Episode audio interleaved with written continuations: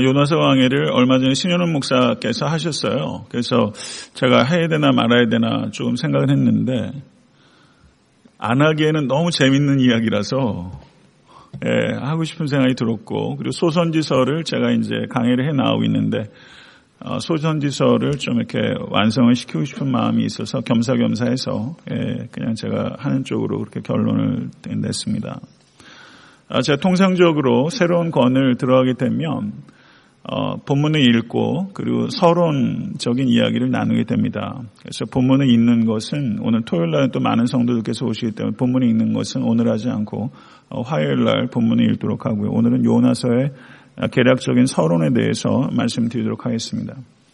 아, 서론적인 이야기가 중요한 이유는 어, 개별 본문을 바르게 이해하기 위해서는 전체의 큰 그림, 전체적인 신학에 대한 이해가 있어야지 되기 때문입니다. 어, 요나서는 다른 예언서와는 판이하게 다릅니다. 왜냐하면 그 예언서라고 말할 때는 그 예언서의 주된 내용이 하나님의 어, 예언자를 통해서 주시는 예언이 주된 내용입니다. 그렇죠? 그런데 요나서를 한번 읽어보세요. 이 요나가 하나님의 말씀을 대변한 것이 요나서가 4장으로 구성되어 있는데 다섯 단어밖에 없습니다. 요나서 3장 4절 10일이 지나면 느누웨가 무너지리라. 이것이 요나가 선포한 하나님의 말씀의 전부예요. 예언서인데 요나가 예언적인 말씀을 준 게 딱 다섯 단어밖에 되지 않아요. 그런 의미에서 이 요나서는 다른 예언서하고는 판이하게 다른 성격을 가지고 있다 볼 수 있습니다. 그렇다면 그 이야기는 요나서의 주된 내용은 하나님의 말씀이 아니라 요나의 행적이라는 것이죠. 요나의 행적을 통해서 하나님께서 우리에게 교훈을 주고 계시다. 이렇게 볼 수 있다는 것입니다. 아, 그러면 요나가 활동한 시기가 언제인가? 요나서 내에는 요나가 활동한 시기를 알 수 있는 단서는 없습니다.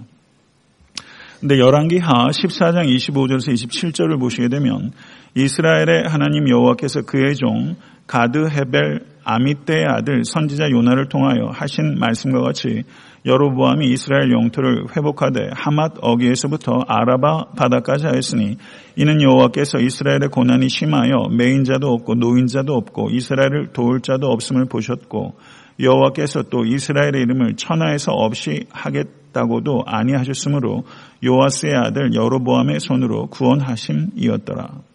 그러니까 열왕기하 14장 25절 27절을 보면 여기 요나란 인물이 등장합니다. 그럼 요나서의 요나와 열왕기하에 나오는 이 요나가 동일 인물이라고 생각한다면 요나가 활동한 시기는 북이스라엘의 정치적으로 경제적으로 최전성기였던 그리고 영적으로는 매우 암울했던 여로보암 2세 때라고 말할 수 있습니다.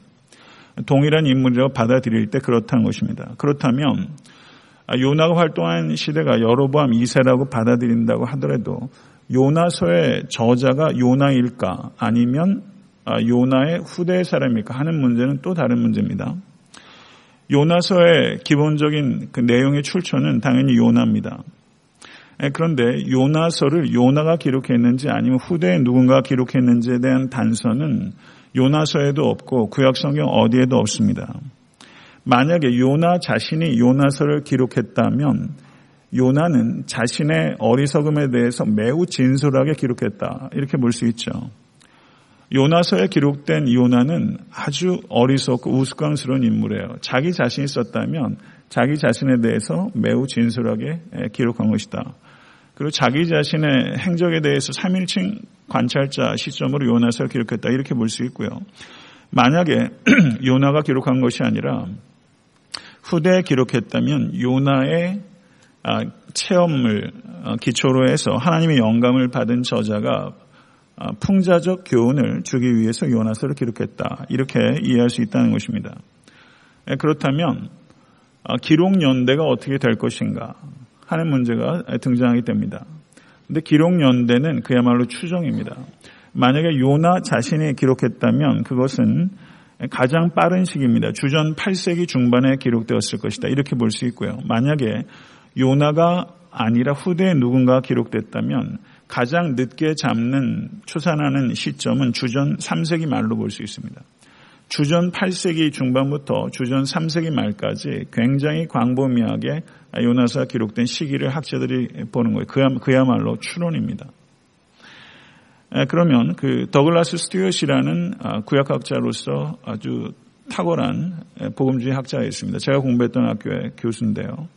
이 더글라스 스튜어트 교수는 주전 750년에서부터 약 주전 250년 경으로 약 500년 정도의 range를 가지고 이 저작 시기를 보고 있습니다. 그렇다면 결론적으로 이야기할 수 있는 것은 요나서가 언제 쓰여졌는가 하는 것을 어, 생각하는 것, 결정하는 것은 불가능할 뿐만 아니라 불필요한 일이라는 것이죠. 그러면 중요한 건 뭐냐? 요나의 저작 시기가 중요한 게 아니라 요나서가 가지고 있는 문학적 요소가 무엇인가? 요나서가 가지고 있는 문학적 요소를 잘 이해하는 것이 요나서를 잘 이해하는데 핵심적인 것이다. 이렇게 이해할 수 있다는 것입니다. 우리가 요나서의 그 대략적인 내용은 우리가 다 알고, 알고 있어요. 그야말로 우화적인 요소, 풍자적인 요소, 해학적인 요소가 굉장히 많습니다. 문학적인 요소로만 보자면 성경 전체에서 가장 탁월한 이야기 가운데 하나라고 볼 수 있습니다. 그런데 아이러니컬하게 이 요나서의 이 주된 인물로 등장하는 요나는 전혀 영웅적이지 않아요. 전혀 영웅적이지 않아요. 성경은 매우 정직한 책입니다. 사람을 미워하는 데 관심을 갖고 있지 않아요. 다윗을 성경이 전혀 미워하고 있지 않아요. 만약에 대통령, 뭐, 대통령에 대해서 이게 역사가들이 기록된다면 조금 거슬리는 내용들은 다 쳐내죠. 현대 역사도 다 그렇지 않습니까? 성경에 나오는 인물들은 전혀 영웅하려는 의도가 없어요. 있는 그대로 기록하고 있습니다. 요나는 매우 우스꽝스럽고 문제 투성인 사람이에요. 이 사람은 하나님의 얼굴을 피해서 예, 니누에로 가지 않고 다시스, 다시스가 어딘지 정확하게 그 지역을 우리가 얘기할 수는 없습니다. 예, 아마 스페인 어느 지역일 것이다. 이렇게 볼 수 있죠. 동쪽으로 가라고 했는데 서쪽으로 갔단 말입니다. 그러다가 물고기에 삼키워졌습니다. 예, 그리고 하나님께서 혹시나 니누의 땅에 저주를 쏟아 부어줄 것을 요나 기대하고서 이렇게 지켜보고 있는데 예, 그늘을 들였던 박넝쿨이 벌레로 인해서 그것이 말라 비틀어지자 거기서 나를 죽여주시옵소서라고 얼마나 유치하고 이 요나서에 나오는 요나는 뾰루퉁한 사람이에요. 그러니까 입이 튀어나와가지고 무엇인가 불만이 가득한 뾰루퉁한 인물이죠. 아주 우스꽝스러운 인물입니다. 성경을 보게 되면 나를 죽여달라고 했던 인물이 덜어 있어요. 엘리야도 죽기를 소원했죠. 근데 엘리야를 아주 부정적으로 모방한 인물, 예, 엘리야의 아류작과 같은 인물, 이게 요나란 말이죠. 박론쿨이 말라 비틀었다고 죽여달라고 하는 예언자, 참 우스꽝스럽단 말이죠. 근데 사실 우리가 얼마나 우리 자신도 우스꽝스럽게 신앙생활하고 있는 요소가 많은지 몰라요. 참 역설적인 요소들이 내 안에 참 많이 있습니다. 요나와 대비되는 인물들, 한 인물을 우리가 정확하게 구성하고 이해하기 위해서는 그와 대비되는 인물들, 그와 대적이 되는 인물들, 성경의 이 내러티브 장르이기 때문에 아, 이 장르를 내러티브라고 얘기할 수 없지만 요나서 자체는 상당히 내러티브 요소가 있죠. 그러면 요나와 대비되는 인물이 누군가? 전반부에 있는 인물은 선장이에요. 이 선장은 그야말로 캡틴입니다. 캡틴다워요. 정말 선장다워요. 그리고 후반부에 나오는 인물은 니누의 사람이고 특별히 니누의 왕과 이 요나가 대비가 돼요. 그런데 역설적으로 풍랑이 일었을 때 선장이 자고 있었던 것이 아니라 이 요나가 자고 있었어요. 요나가 기도했던 것이 아니라 선장이 기도하고 있었어요. 굉장히 역설적이에요. 요나는 생명을 경시하는 인물로 기록되어 있습니다. 그러다가 이 선장이 이 요나를 찾아내서 어, 당신이 도대체 누구냐부터 시작해서 묻자 요나가 자기가 모든 문제의 원인이라는 것을 밝혔죠. 그리고 자기를 바다에 던져라.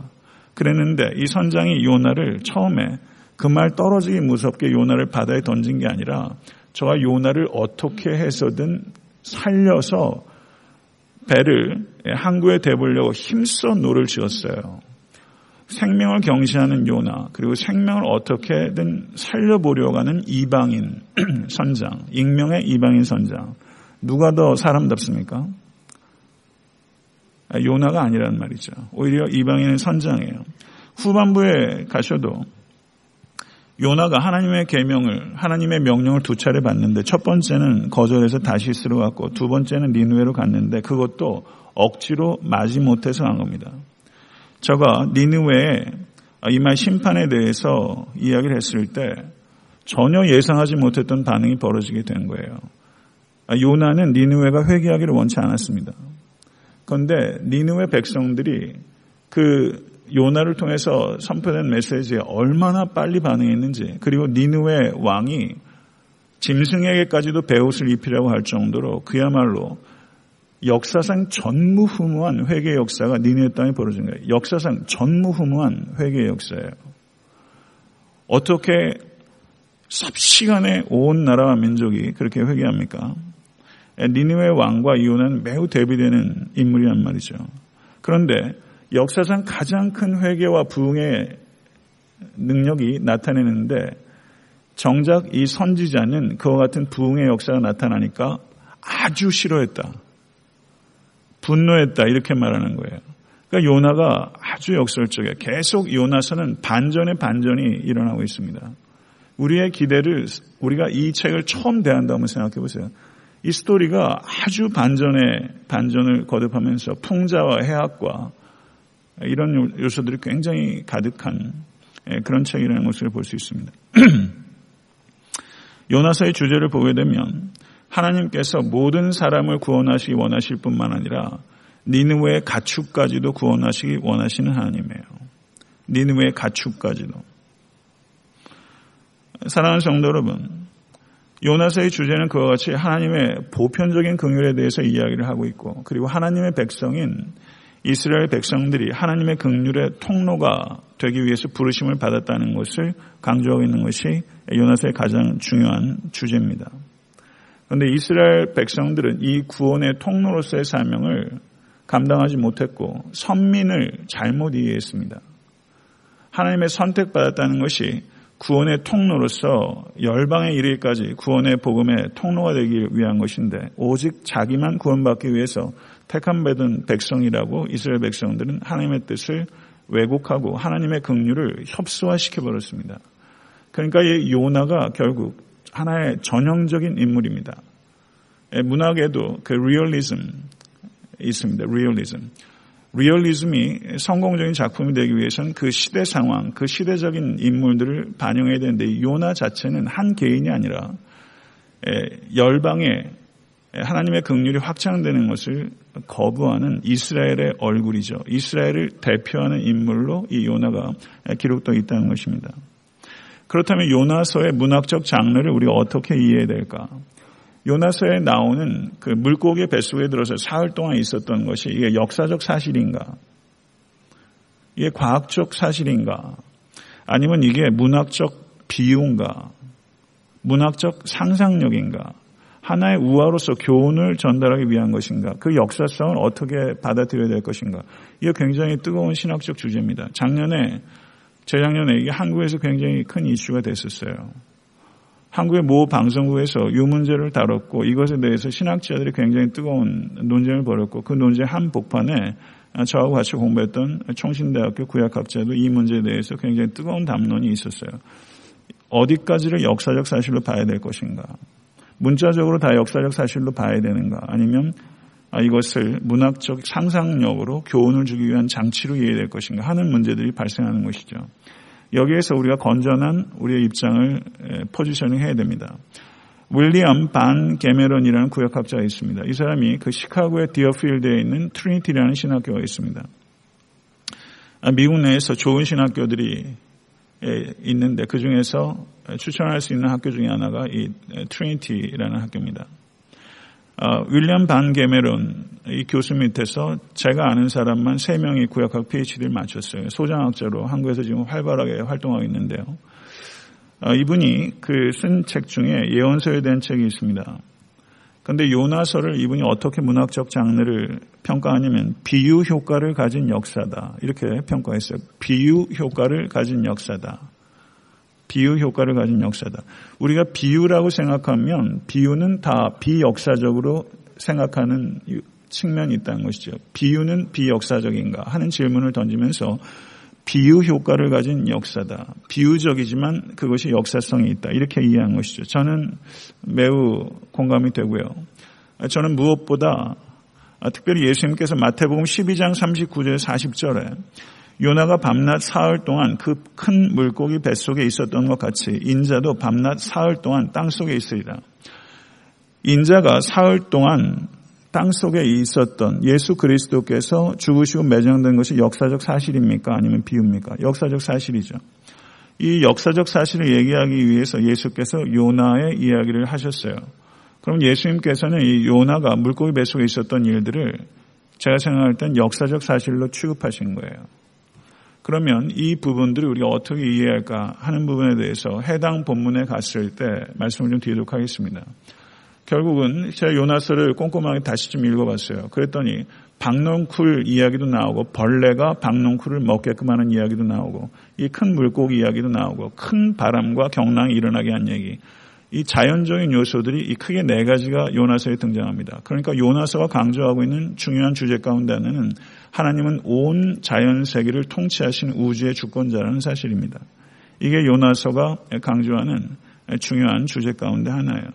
그러면 이와 같은 네 개로 연결된 이와 같은 자연을 다스리는 하나님의 주권에 대한 문제라고 했을 때 이와 같은 기적들의 역사성을 우리 어떻게 이해할 것인가 이건 우리가 신학적, 신앙적인 우리의 자세를 결정하는 데서 굉장히 중요한 요소라고 볼 수 있습니다.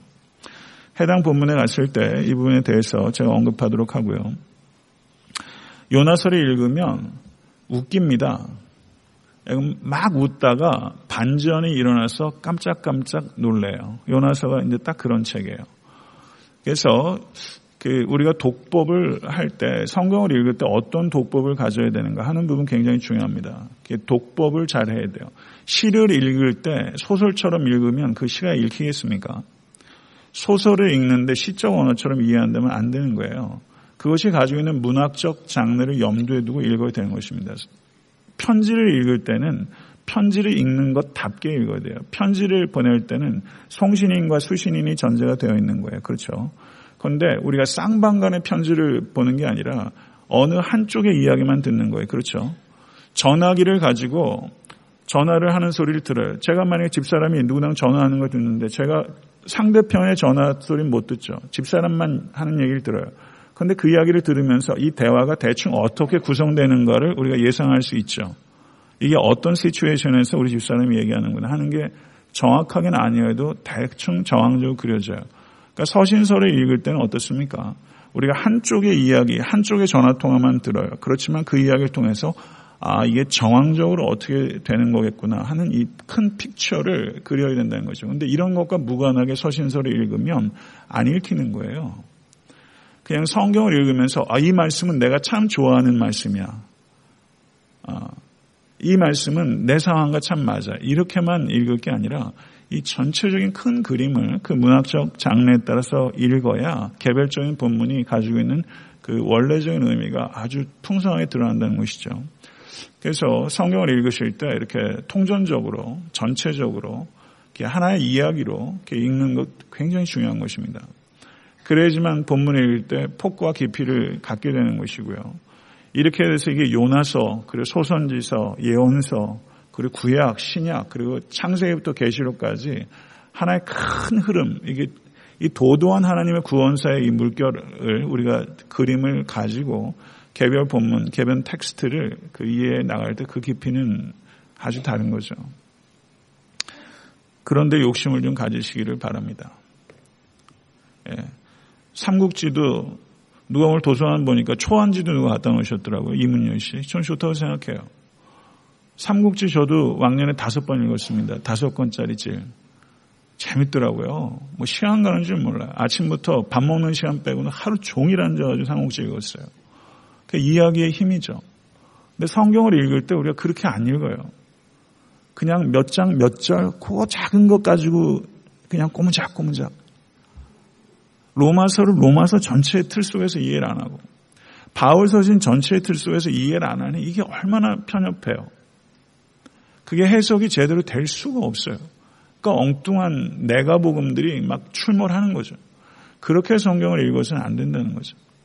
그 전체의 큰 흐름 속에서 계속 쭉쭉쭉쭉 읽어내야 이게 하나의 이야기로서 그 이야기가 살아서 역사합니다. 그래서 하나의 큰 이야기로 하나님의 구속사라는 이야기 속에서 성경을 좀 읽으신 훈련을 좀 하셔야 돼요. 그래야지 말씀이 살아서 역사합니다. 요나서를 보게 되면요. 요나서는 14개의 질문이 있습니다. 14개의 질문. 제가 설교 원고를 다 쓰는 이유가 있어요. 이게 쉽겠어요? 새벽 예배 설교 원고를 제가 원고를 안 쓰고 설교한 적이 한 번도 없습니다. 누군가가 빵꾸를 내셔가지고 제가 대타할 때만 원고 없이 하지 제가 원고 없이 설교해 본 적이 없어요. 쓰다 보면요 생각이 깊어져요. 생각이 속도가 느려져요.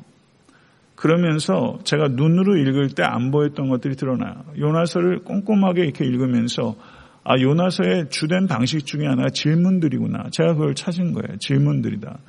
요나서엔 질문이 많아요. 질문이 몇 개냐 했더니 14개의 질문이 있어요. 우리 번역상으로도 정확하게 질문으로 표현된 건 약 10개입니다. 그런데 원어적으로 영어 translation으로는 한 14개의 질문을 maximum으로 볼 수 있어요. 그런데 그 14개의 질문이 4장에 불과한데 14개의 질문이 있어요. 굉장히 많은 question들이 있는 거죠. 그런데 그 중에서 11개가 요나에게 향한 질문이에요. 제일 첫 번째 요나에게 향한 질문이 선장이 요나에게 던진 질문이에요. 자는 자여 어찌함이냐? 요나는 누구예요? 자는 자인 거예요. 자는 자여 어찌함이냐? 일어나서 내 하나님께 구하라. 기도를 촉구하는 사람이 요나가 아니라 선장이에요. 선지자를 향해서 기도하도록 해요. 그리고 요나가 하나님께 질문을 해요. 여호와여 내가 고국에 있을 때도 이러하겠다고 말씀하지 아니하였나이까? 라고 요나가 하나님께 질문해요. 그러자 하나님께서 요나에게 질문합니다. 하나님이 요나에게 이르시되 내가 이 박넝쿨로 말미암아 성내는 것이 어찌 옳으냐? 4장 9절이고요. 4장 4절에서도 내가 성내는 것이 옳으냐? 요나가 화나는 것에 대해서 하나님께 질문을 던지세요. 그리고 최종적인 질문이 요나서 4장 어, 그 제일 마지막 두 절에 있습니다. 최종적인 질문이요 최고로 중요한 질문입니다.